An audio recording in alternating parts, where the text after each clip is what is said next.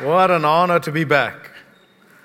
It was 10 years ago, next September, when RT, which I cannot imitate, introduced us, and uh, Pastor Colin took a risk on me and had me preach here, and I've been coming every year ever since.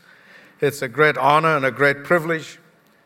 And uh, I told uh, I was on uh, Premier, which, as many of you know, probably come, my program comes at 9 o'clock. And, and so I was with John Pantry at 8 o'clock breakfast show, and I said, Please come. So, how many of you responded to that invitation from that show? Well, here you go. I'll tell John, at least two of you.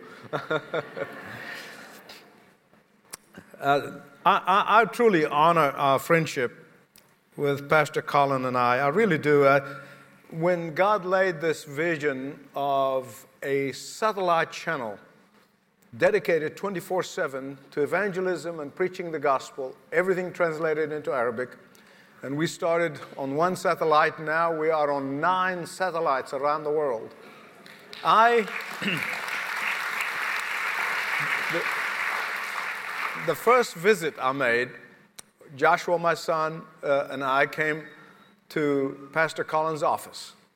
And I said, There are going to be only a handful of Westerners on that channel, and I really want you to be one of those. Because we have 35 Arabic speakers, uh, programmers on the channel, and no more than 11 or 12 uh, English speakers. Pastor Colin Dye is the only Brit on that channel. And some of you probably watch it. Some of you watch it. You can get it here, you get it online, you get it on satellite. I have a dedicated line in my office in Atlanta, Georgia, in my home to Kingdom Sat. So I get to watch Pastor Colin Dye more than you do. I get to hear him practically every day uh, because he's on four times a day, five days a week, and I got to learn from him. And so if I preach well today, it means I've learned from him. Uh, I'm just so privileged and honored. This is my uh, 52nd trip around the world. Um, I've been privileged and honored to lecture and speak to pastors, church leaders throughout the world. And one of the things that I struggle with every time I go and pray, every time I preach here, is I go to the Lord and I said, Lord, what word would you have me say? What word would you give me to speak? Because when you preach, you know, 13, 1400 sermons, it's so easy to think, well, I'm going to do this. But I go and wait, and the Lord guided my thoughts to bring you a message that I believe, and I did not know until between services, Lord is directing Pastor Colin in the same direction. So the Holy Spirit is one and the same, right? He's working in both of us. And in my, all of my travels, and I met with groups of people, individuals in every one of the continents, and I've pastored in Australia in my early days, where I was trained, and, and then, you know, before that I was in Egypt the first 18 years of my life, and then in the United States, West Coast, East Coast. But in all of my travels, I found that there is not a single believing Christian who does not want to have the fulfillment and the joy that comes from being productive for, for the kingdom of God. The joy that comes and the fulfillment that comes from being fruitful in the kingdom of God. Sometimes we allow, in, in, in trying to help people to be fruitful, you got to do this and you got to do that and you got to do the other thing. But today I'm going to show you from the Word of God that to be productive, to be fruitful for the kingdom of God, to be fulfilled and joyful in the, in the witness for Jesus Christ, all you need to do is the presence of God. When you are in the presence of God, everything is going to fall in place. When you're in the presence of God, not for any other ulterior motive, but just to be in the presence of God, God is going to speak to you in ways you never thought possible. God is going to use you in ways you never thought possible.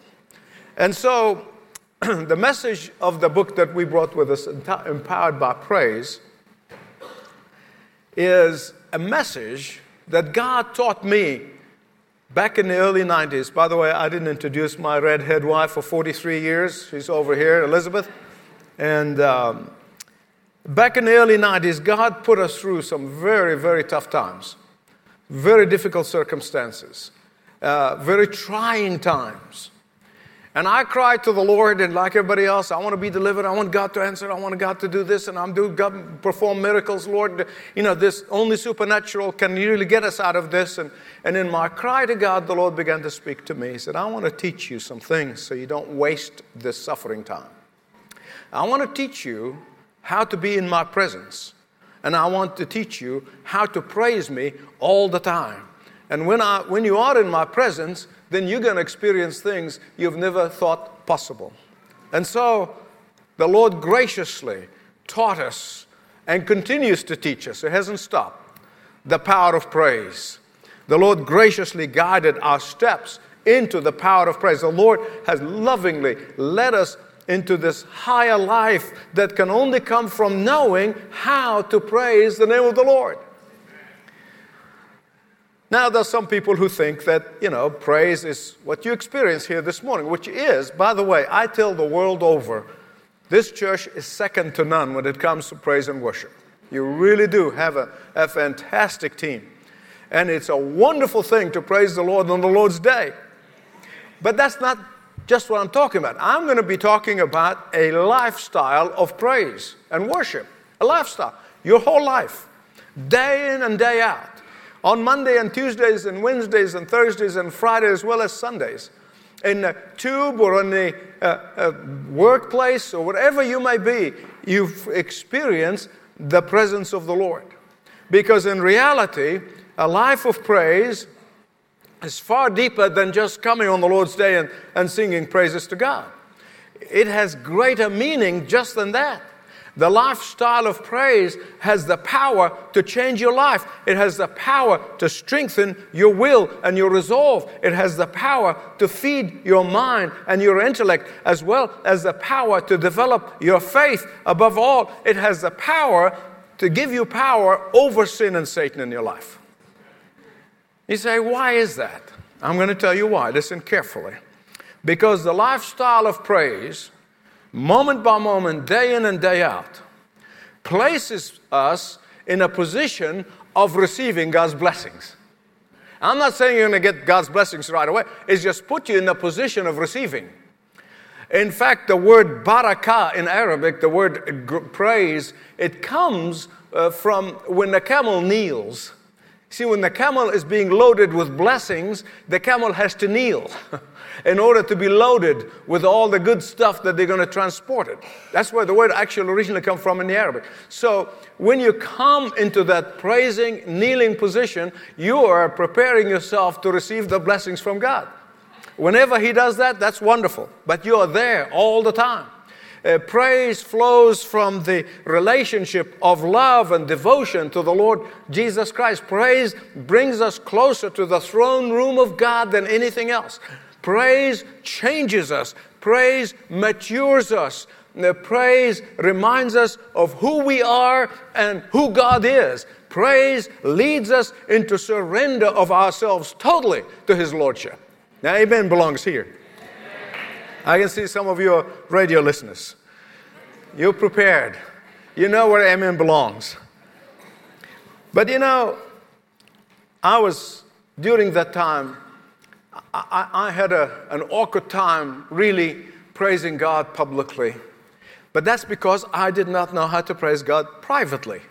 You see, your public flow of worship comes from your private worship life. If you have a private worshiping life, it's going to come naturally to you when you're in public. And so I was reading and I was studying at that time in the early 90s, and I came across this illustration, which has really helped me a great deal. And it comes from the life of the British philosopher C.S. Lewis. When C.S. Lewis was a brand new Christian, he really could not understand all this bit about praising God and worshiping God. When he was a, a, new Christian, he had trouble with the idea of praise um, some of you may have an idea, hard time with the idea of praise. Uh, some of you may feel awkward in public to praise God and feel free. It's like um, our music man, uh, uh, Aaron Keyes, was, was saying the other day. He said, You know, when I come home from being on the road, and my, there he has four sons, and, And he said, when, when, when, when the youngest ones start run, running to me and want to hug me, and I said, Oh, come on, settle down. We don't get emotional here. he said, I don't do that, and God doesn't do that.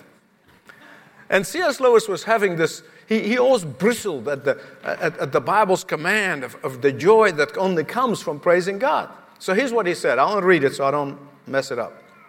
He said, We all despise the man who demands continued assurance of his own virtue intelligence, and delightfulness. He continued. And these words of the scripture sounded hideous, like God was saying, What I want most is to be told that I'm good and I'm great. it also seems as if the psalm writers were bargaining with God. God, do you like some praise? Okay, do this and do that, and I'll give you some praise. But then, as C.S. Lewis began to grow and mature in Christ, as began mature in his knowledge and faith and in, in, in the Word of God, and he began to learn the real, vital importance of praising God and developing this, what I'm calling the lifestyle of, the, of praise. Uh, it was a time that he came into that deeper understanding of the Scripture Listen to what he said after that time. He said, Only in the acts of worship and praise can a person learn to believe in the goodness and the greatness of God. Then he continued God wants us to praise him not because he needs or craves in any sense our flattery, but because he knows that praise creates joy and thankfulness. Now, please listen to me very carefully, okay? I finished the quote now. You see, praise is not something you do for God. Uh, praise is not bribing God to get him to do what you want him to do, otherwise, he's not doing. and you're frustrated with his not answering prayer. So maybe if I give him some praise, I'll get what, what I want. You see, praise is not something you do in order that you might get on God's all good side so you can get what you need. No, no, no, no, no. Now, that is the wrong understanding of praise. What God wanted to teach us, what God taught me and my family at the time, and I've taught since then all over the world, what God taught me and my wife and, and our children during the toughest time of our lives and continues now for 24 years, is that praise places us in the very presence of God. You say, about Michael, don't we believe that God is omnipresent, that He is everywhere? Yes, we do. But the Bible said that God is present in a very special way during the praises of His people. He dwells, the, He tabernacles. In fact, the word literally means He pitched His tent with the praises of His people. That means that His presence is in a special way when we learn how to develop this lifestyle of praise. He will be, you'll be in His presence no matter where you are. As I said, wherever you go, you're in His presence. And what could be greater in life than being in the presence of God? Amen? There is nothing greater in life for me than being in the presence of God. And it doesn't mean only the early hours of the morning when I'm taking, spending my time with Him. That too, of course, absolutely wonderful thing. But every moment of every day. So, in order to hasten this, uh, bring you message all the way home, I want to show you four things. Four things that God taught us about the life of praise or lifestyle of praise. If you write them down or you're tapping them on your iPad or iPhone, write them because you're going to go back to them again and again and again. Number one, praise reveals to us our spiritual condition. Secondly, what praise does is it refocuses our personal destiny. And thirdly, praise reestablishes God's rule over our heart and lives. Fourthly, praise reinforces our relationship with God. Can you repeat these? No. Okay. I'll, go through them very slowly. Okay. it's like a, when I was in seminary 40 plus years ago, I remember a student says, Well, well now, professor, how many points a sermon should have? Well, he thought for a minute. He said, Well, at least one, but I'm giving you four. I'm generous today. Okay. How is praise reveals to us our spiritual condition, our real spiritual condition. Let me tell you something. When I am in the doldrum, spiritually speaking, I mean, my mouth can't move. You, have you experienced that? I mean, you try and the words just come out. Why? Because as and, and the more you try, as soon as you begin to praise God, as soon as you begin to praise God, your spiritual God will begin to reveal to you where you are. How do I know that? Well, Jesus said it in Matthew 12, 34. He said, Out of the abundance of the heart, the mouth speaks. What is the Lord saying? Here's what He's saying You cannot separate what you say from what you think or how you feel. You cannot claim that what you speak has no relationship with what's inside of you. It, it's impossible. Or you don't speak what you really think or feel. If your heart is full of praise and thanksgiving, constantly lifting up praise to the Lord, then what emanates out of your mouth and out of your lips, out of your tongue, is pr- praising of the Lord, right? Here's what Jesus is saying. I'll give you a Youssef translation. There is a fan belt between what you think and what you say. You know what I mean? Do you call it a fan belt in England? A fan belt? I'm totally non technical. I really, I really am. I mean, I literally don't know. That I just learned this. When I was a little boy, I got behind a wheelbarrow. And my father said, What are you doing behind this technical instrument? And I became non technical ever since. There's a fan belt. I must admit, sometimes my fan belt gets loose every, now, every now and again and needs tightening, and I guess yours too. But that does not negate the connection between the mind and the tongue. And I think we can sympathize with the saying, you know, the mouth is the grocer's friend, the dentist's fortune, the orator's pride, and the fool's trap. You with me? You remember? Have you ever said things and you want to, oh, I wish I, I could take that back? Uh uh-uh. uh Too late. And that's why we need that fan belt tightened all the time. The eyes the, are the windows of the soul, but I can tell you the mouth is not often the door to the brain. And a good piece of advice I always give myself is that when your mind goes on a blink, remember to turn off the sound machine.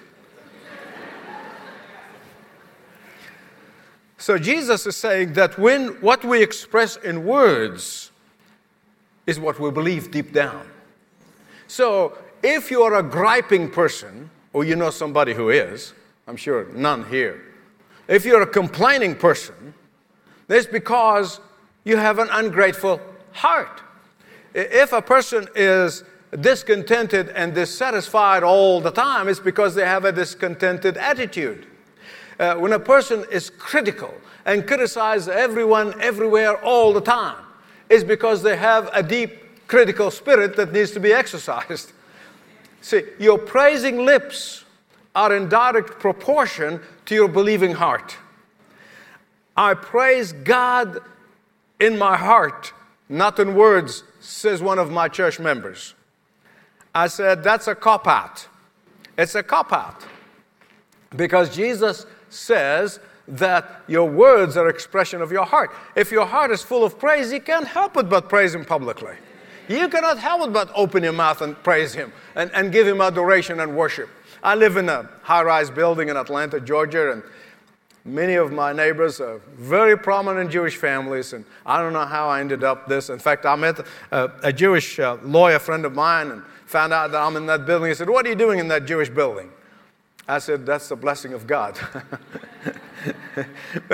when oh my, I, I, I, we have such dear, my wife and I developed such dear friendships. What a great opportunity for me to share the gospel with them. And one of the things they do when they come in, Michael, how are you? I said, I'm rejoicing. It doesn't matter what's going on. I'm rejoicing.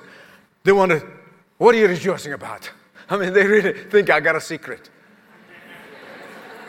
I said, Because I am one day closer to heaven. Uh.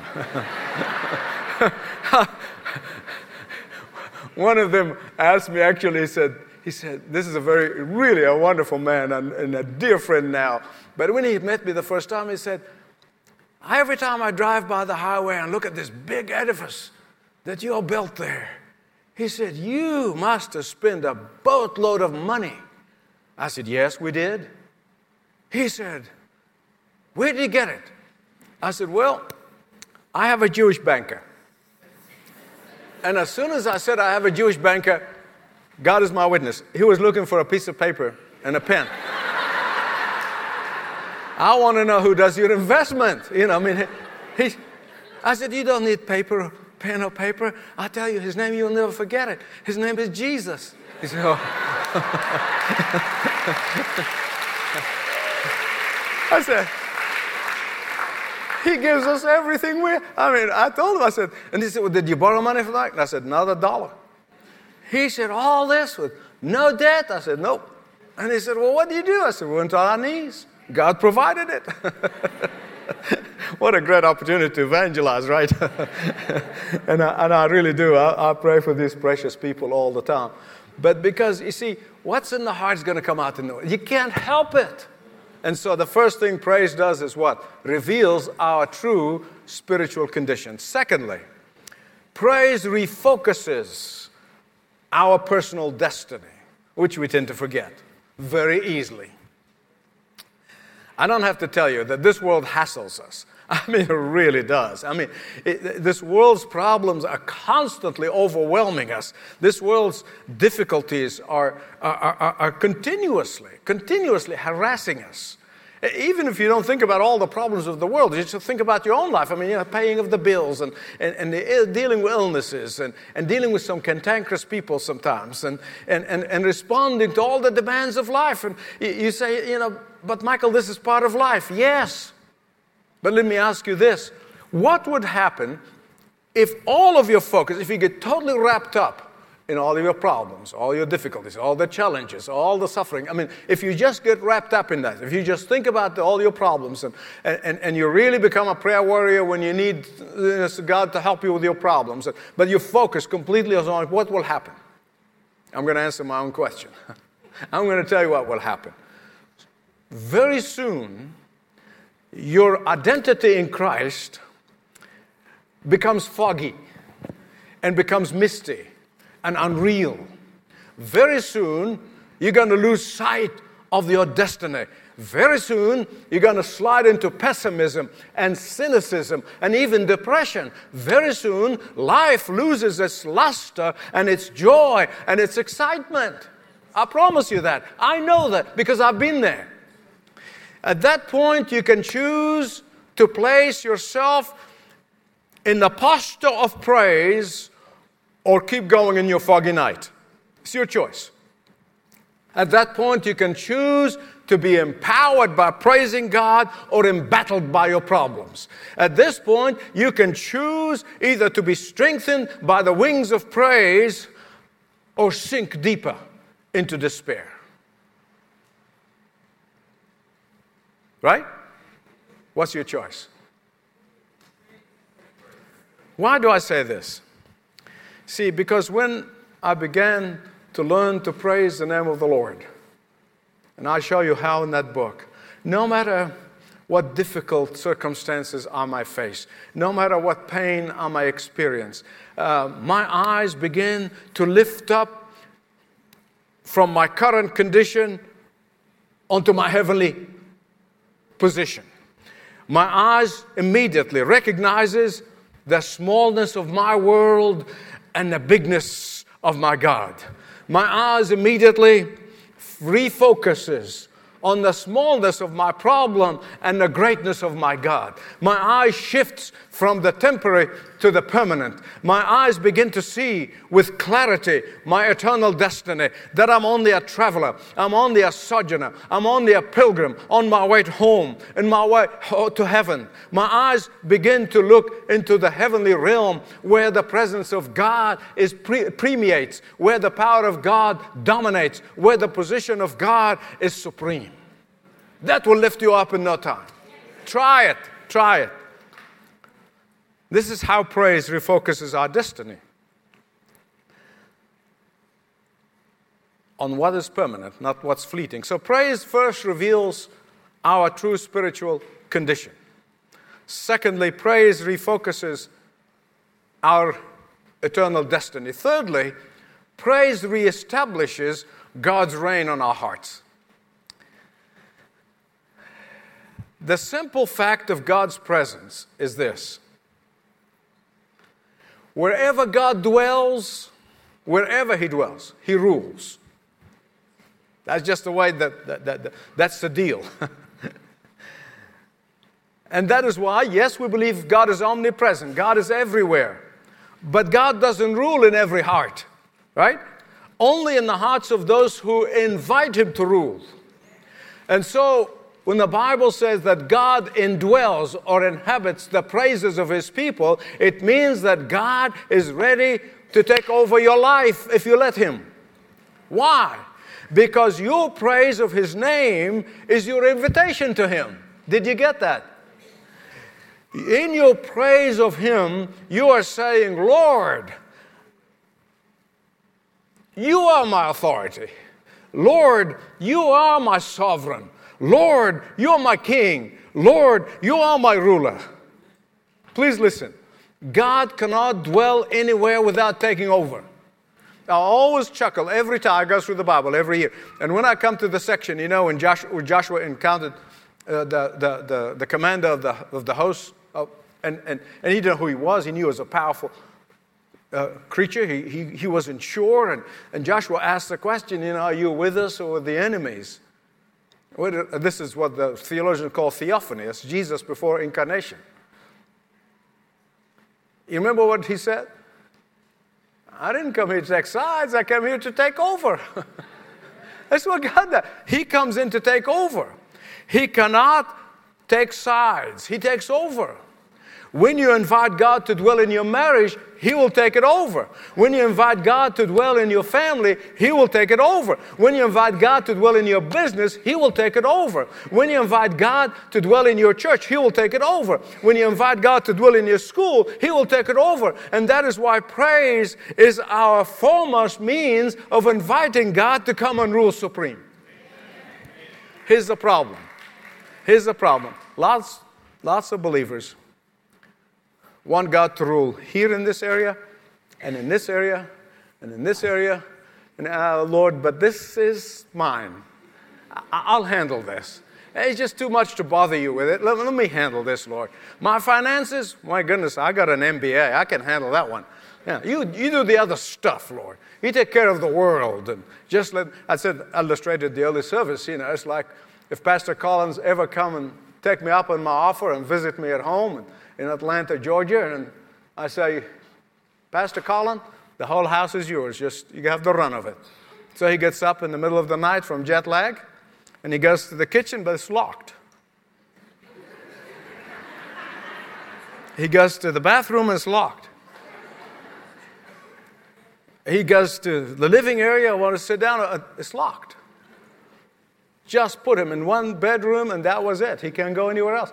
There's a lot of Christians are doing this. That's why they lock God. They put him in this area. God, you take care of this and all of this. I'll take care of the rest of the rest is mine.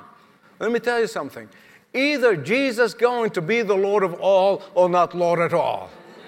He does not like this piecemeal stuff. He likes it all. May you today give him all and become a man and woman, boy or girl of praise. Praise is the foremost means by which we ask God to reign supreme. Praise is the foremost means by which we are asking God to establish His authority over us. And that's precisely why some Christians don't want to do this because God does not like to share His authority. God does not like to share His rule. He does not like to share His power. He does not like to share His glory. Uh, he gives us all of these things when we are in submission to Him out of His grace, but not as we demand them. He either takes over or takes off. You say, wait a minute. I mean, R.T. Kendall has been here all this time telling us You can't lose your salvation. What are you, you saying? I'm going to lose my. No, no, no, no. I'm not saying that at all. I'm not talking about losing your salvation, but I'm talking about losing the joy that comes from the presence of God. Praise reveal what? Our true spiritual condition. Praise refocuses our personal destiny. Praise reestablishes God's rule over our hearts. And fourthly, praise reinforces our relationship with God. One of the problem for all of us might not be for you, but I know for me, for most of us. And you watch it. Watch it in your own, as you examine yourself, okay? Just watch it. We can easily fall in love with our ideas and our opinions. Hello. we can easily think highly of our ability. Um, easily think highly of our intelligence or easily think highly of our cleverness. We can easily do that. Easily think highly of our knowledge or our status or wherever we come from or whatever we do, whatever background. Easily revert to that. Ah, before long, you begin to think that you are God's gift to the world. Hello.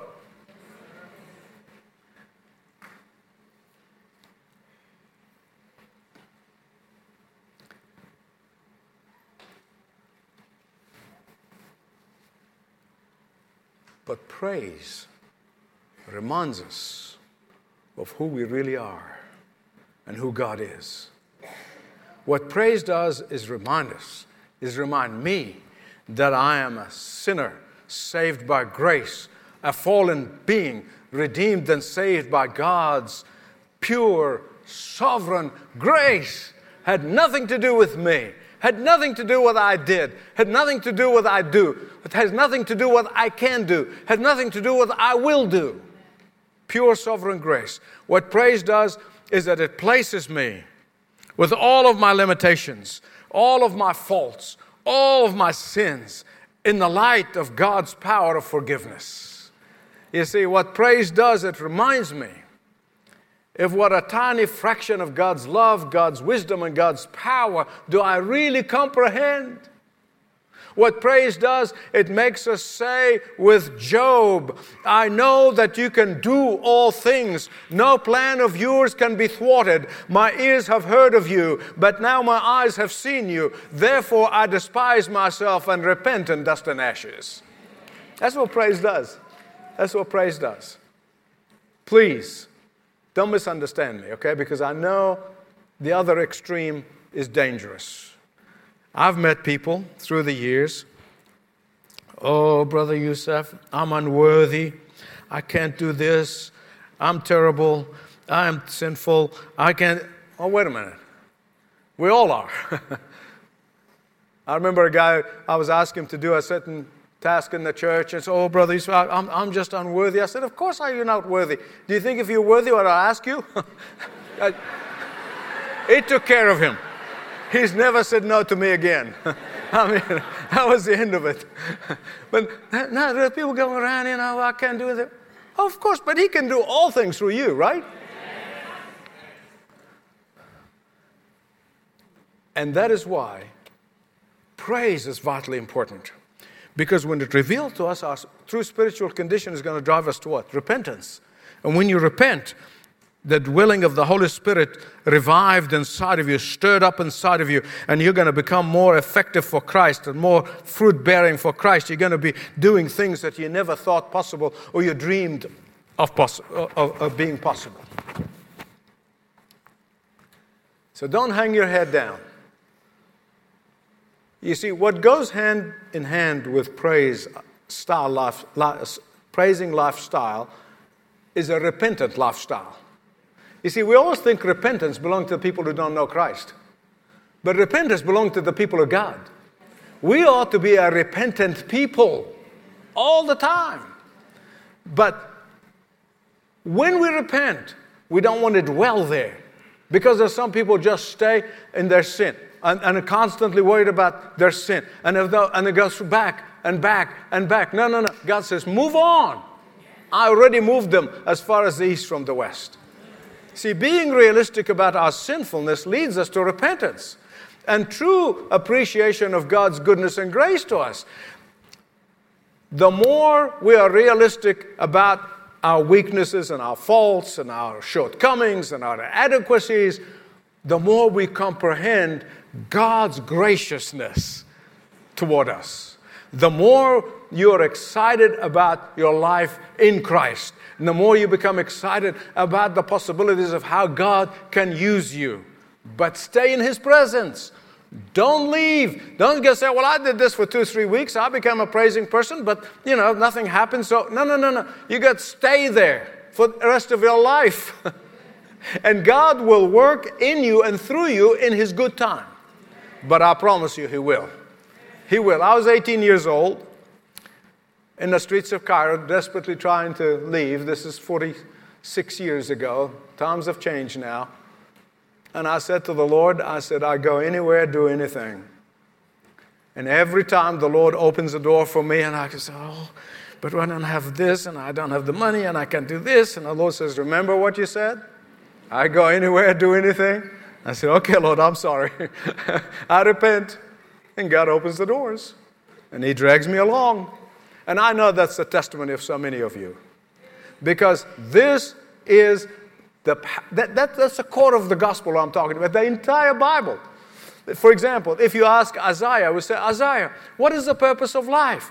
In chapter 43, 30, verse 20 and 21, he would say that we might proclaim his praise. If you ask Peter, Peter, what's the purpose of life? He will tell you in 1 Peter 1, 6 and 7 that we may bring praise, glory, and honor to Jesus Christ. If you ask Paul, Paul, what is the purpose of life? In Ephesians 1, he says, to the praise of his glory. If you ask the Lord Jesus, what is the purpose of life? In Luke 19, he says, that you may praise him. And if you don't, if you would not praise him, the stones will. And so you would rather do what the stones could do, right? And be a praising person. How many of you here said, I really want to be, and I want to develop a lifestyle of praise? Let's raise your hand.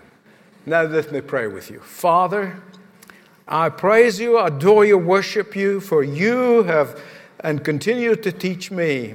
And I pray in the name of Jesus that the same Holy Spirit will come and begin to teach every one of my brothers and sisters who are here today that, Father, to be a praiseful me, people of God. And so, Father, that we may see the power of God working in us in ways that we never thought possible. That's because of your grace.